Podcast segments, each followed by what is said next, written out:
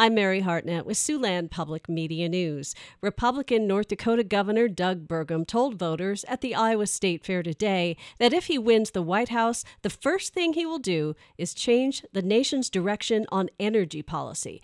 Burgum criticized President Joe Biden for incentivizing electric vehicles, a key part of the administration's strategy to combat climate change. Speaking at the Des Moines Register soapbox, Burgum said the U.S. should make the most of oil and ethanol production in states like North Dakota and Iowa instead of playing catch up with China to build an EV battery industry. What do we have in Iowa? What do we have in America? We feed the world, we fuel the world. This is the powerhouse economy we have. We do not have to be in second place to China on anything. Burgum has called for his state to be carbon neutral by 2030, and he is a supporter of proposed pipelines that would capture and store carbon dioxide from ethanol production. The Nebraska Secretary of State, Bob Evnen, says he expects to talk a lot this next year about the new voter ID election law. Evnen told the North Platte Telegraph this week how voters can cast ballots and satisfy the 2023 law they mandated.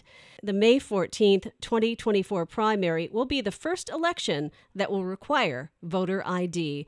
The good news, Evnen says, is that 98% of Nebraskans already have the two main types of photo ID a state issued driver's license or ID card. South Dakota residents bear the lowest tax burden per capita in the region, according to a report shared with lawmakers this week, but residents also bear the region's heaviest sales tax burden. South Dakota ranked just below Montana for the lowest overall per capita tax burden. In 2020, South Dakota's per capita tax burden for the year was $4,466.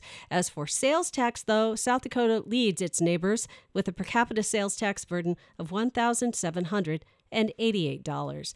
The state of Iowa has a 6% sales tax rate and a max local sales tax of 1% and an average combined state and local tax rate of 6.94%. That's a look at Siouxland Public Media News. For updates, go to kwit.org. I'm Mary Hartnett.